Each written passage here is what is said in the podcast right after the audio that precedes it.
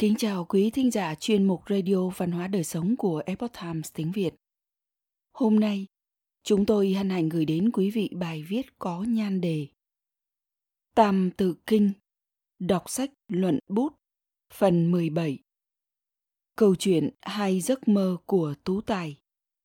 Bài viết của tác giả Lưu Như được lấy nguồn từ trang chánh kiến.org. Mời quý vị cùng lắng nghe. Âm Hán Việt. Hấu Liên Sơn. Hấu Quy Tàng. Hấu Chu Dịch. Tam Dịch Tường. Hấu Điển Mô. Hấu Huấn Cáo. Hấu Thệ Mệnh. Thư Chi Áo. Tạm dịch. Có sách Liên Sơn. Có sách Quy Tàng. Có sách Chu Dịch ba dịch rõ ràng.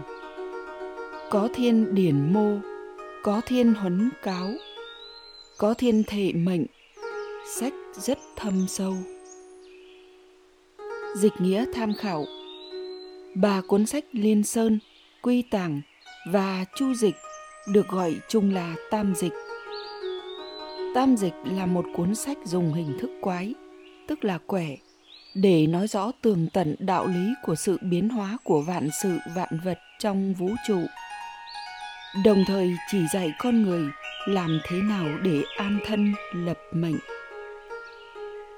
Có điển, mô, có huấn, cáo còn có thể, mệnh.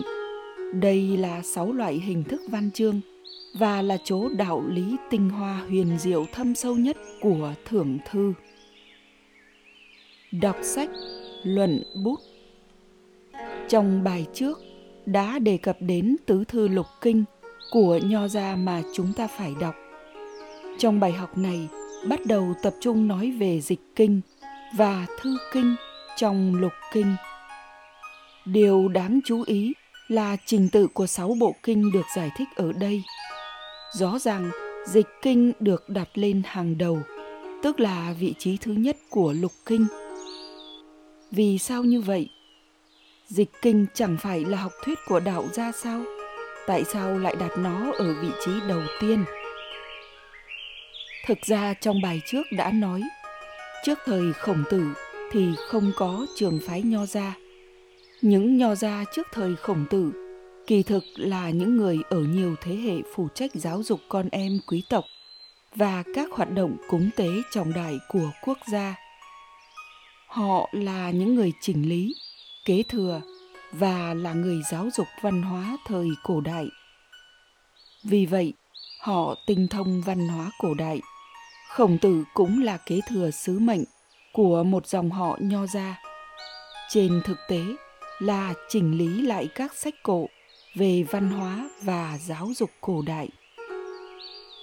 Dân tộc trung hoa được gọi là con cháu viêm hoàng cũng chính là con cháu của thần nông và hoàng đế. Thần nông đã nếm trăm loại thảo mộc để phân biệt ra thảo dược và độc dược để trị bệnh. Hoàng đế là ông tổ của Trung Y, người đã viết ra cuốn sách Hoàng đế nội kinh đã trở thành bảo điển là sách quý của y thuật trong mấy nghìn năm với y lý cơ bản chính là lý âm dương của dịch kinh. Sách này cho rằng cơ thể con người là một tiểu vũ trụ, muốn khỏe mạnh và trường thọ thì phải thuận theo đạo tự nhiên. Hết thảy sự vật đều do âm dương tạo thành. Nếu âm dương được điều hòa và cân bằng thì vạn vật tràn đầy sức sống. Cơ thể con người cân bằng âm dương thì sẽ không có bệnh tật âm dương mất cân bằng thì sẽ có thiên tai và nhân họa. Bên trong cơ thể con người cũng vậy, mất cân bằng sẽ sinh bệnh. Trước tiên, xem trọng dưỡng sinh, sau mới là trị bệnh.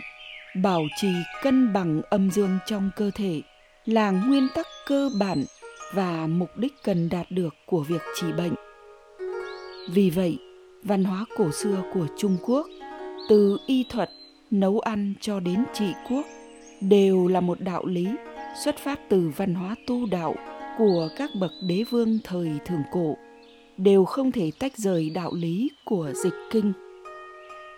Phục Hy là thủy tổ của người Trung Hoa, là người đứng đầu Tam Hoàng, gồm Phục Hy, Thần Nông, Hoàng đế, là ông tổ của dịch kinh và là vị đế vương thời thường cổ, khai sáng ra nền văn hóa thần truyền hoa hạ cổ xưa.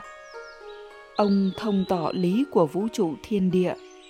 Ông lưu lại cuốn Liên Sơn là sách dịch kinh cổ xưa nhất để hỗ trợ các vị đế vương sau này cai quản bách tính thiên hạ.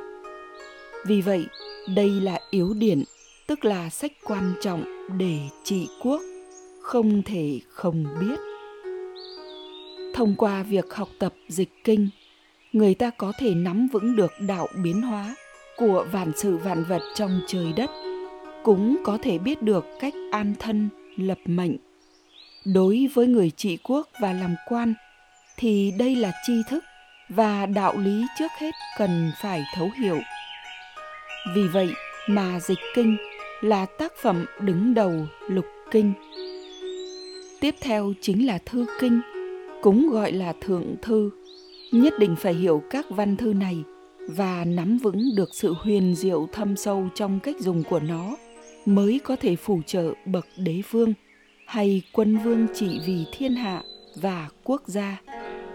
Ví dụ như khởi thảo chiếu lệnh, chế định quốc sách, ghi chép sử sách, có chính sự, tức là việc quốc gia nào mà không cần ghi chép và sử dụng văn thư đâu. Các thể văn chương được dùng trong chính sự và chỗ huyền diệu thâm sâu trong cách dùng của nó đều phải học tỏ tường mới có thể phụ tá chính sự, quản lý bách tính.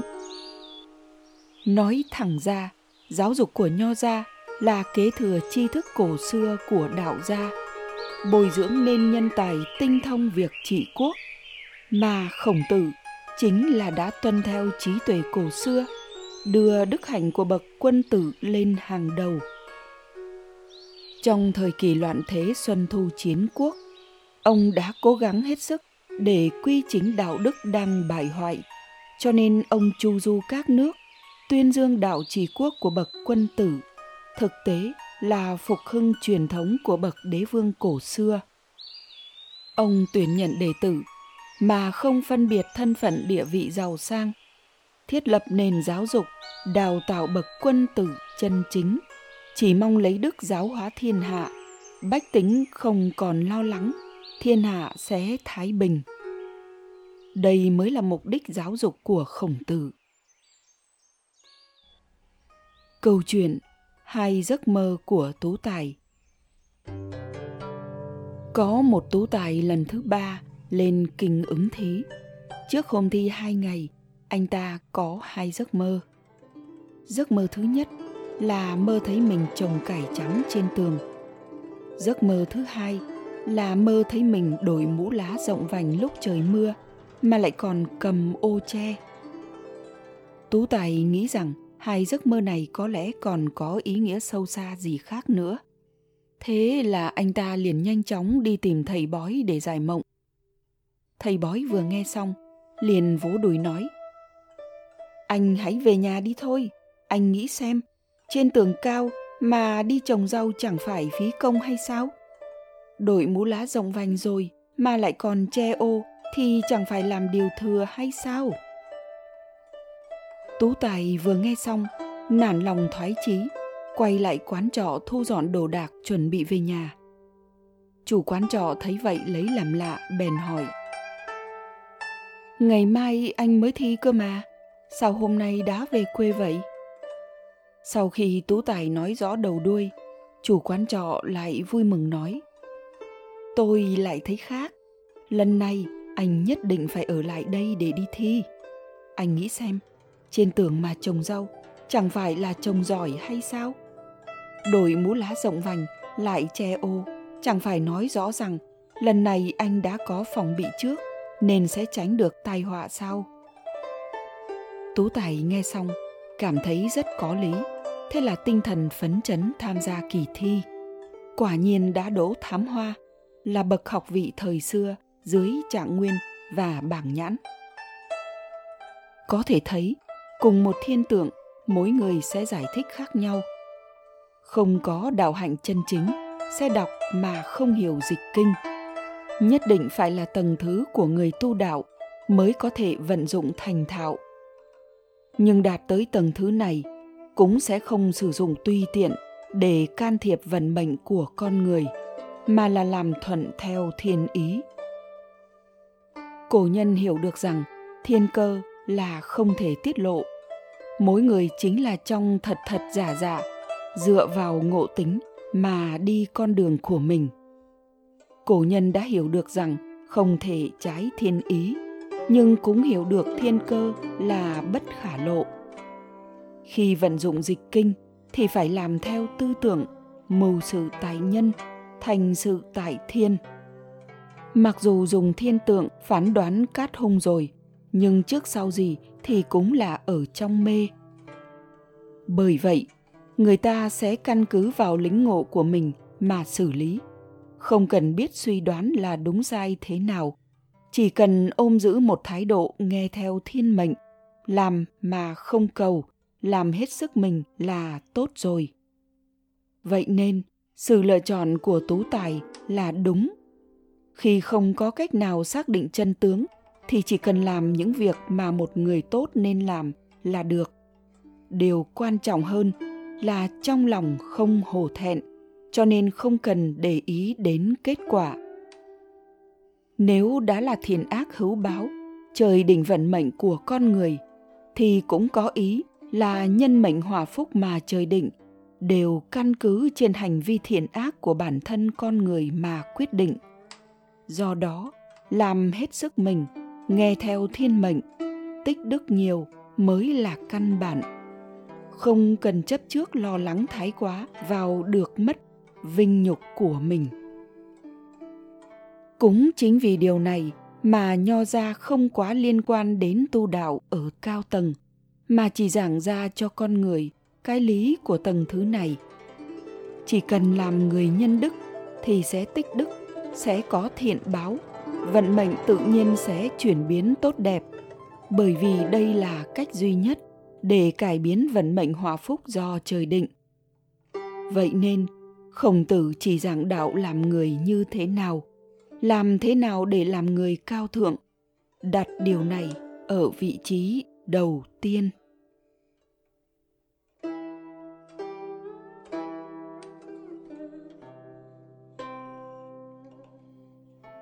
Quý thính giả thân mến, chuyên mục Radio Văn hóa Đời Sống của Epoch Times tiếng Việt đến đây là hết. Để đọc các bài viết khác của chúng tôi, quý vị có thể truy cập vào trang web epochtimesviet.com. Cảm ơn quý vị đã lắng nghe, quan tâm và đăng ký kênh. Xin chào tạm biệt và hẹn gặp lại quý vị trong chương trình lần sau. Kính chúc mọi điều bình an và tốt lành tới quý vị cùng người thân.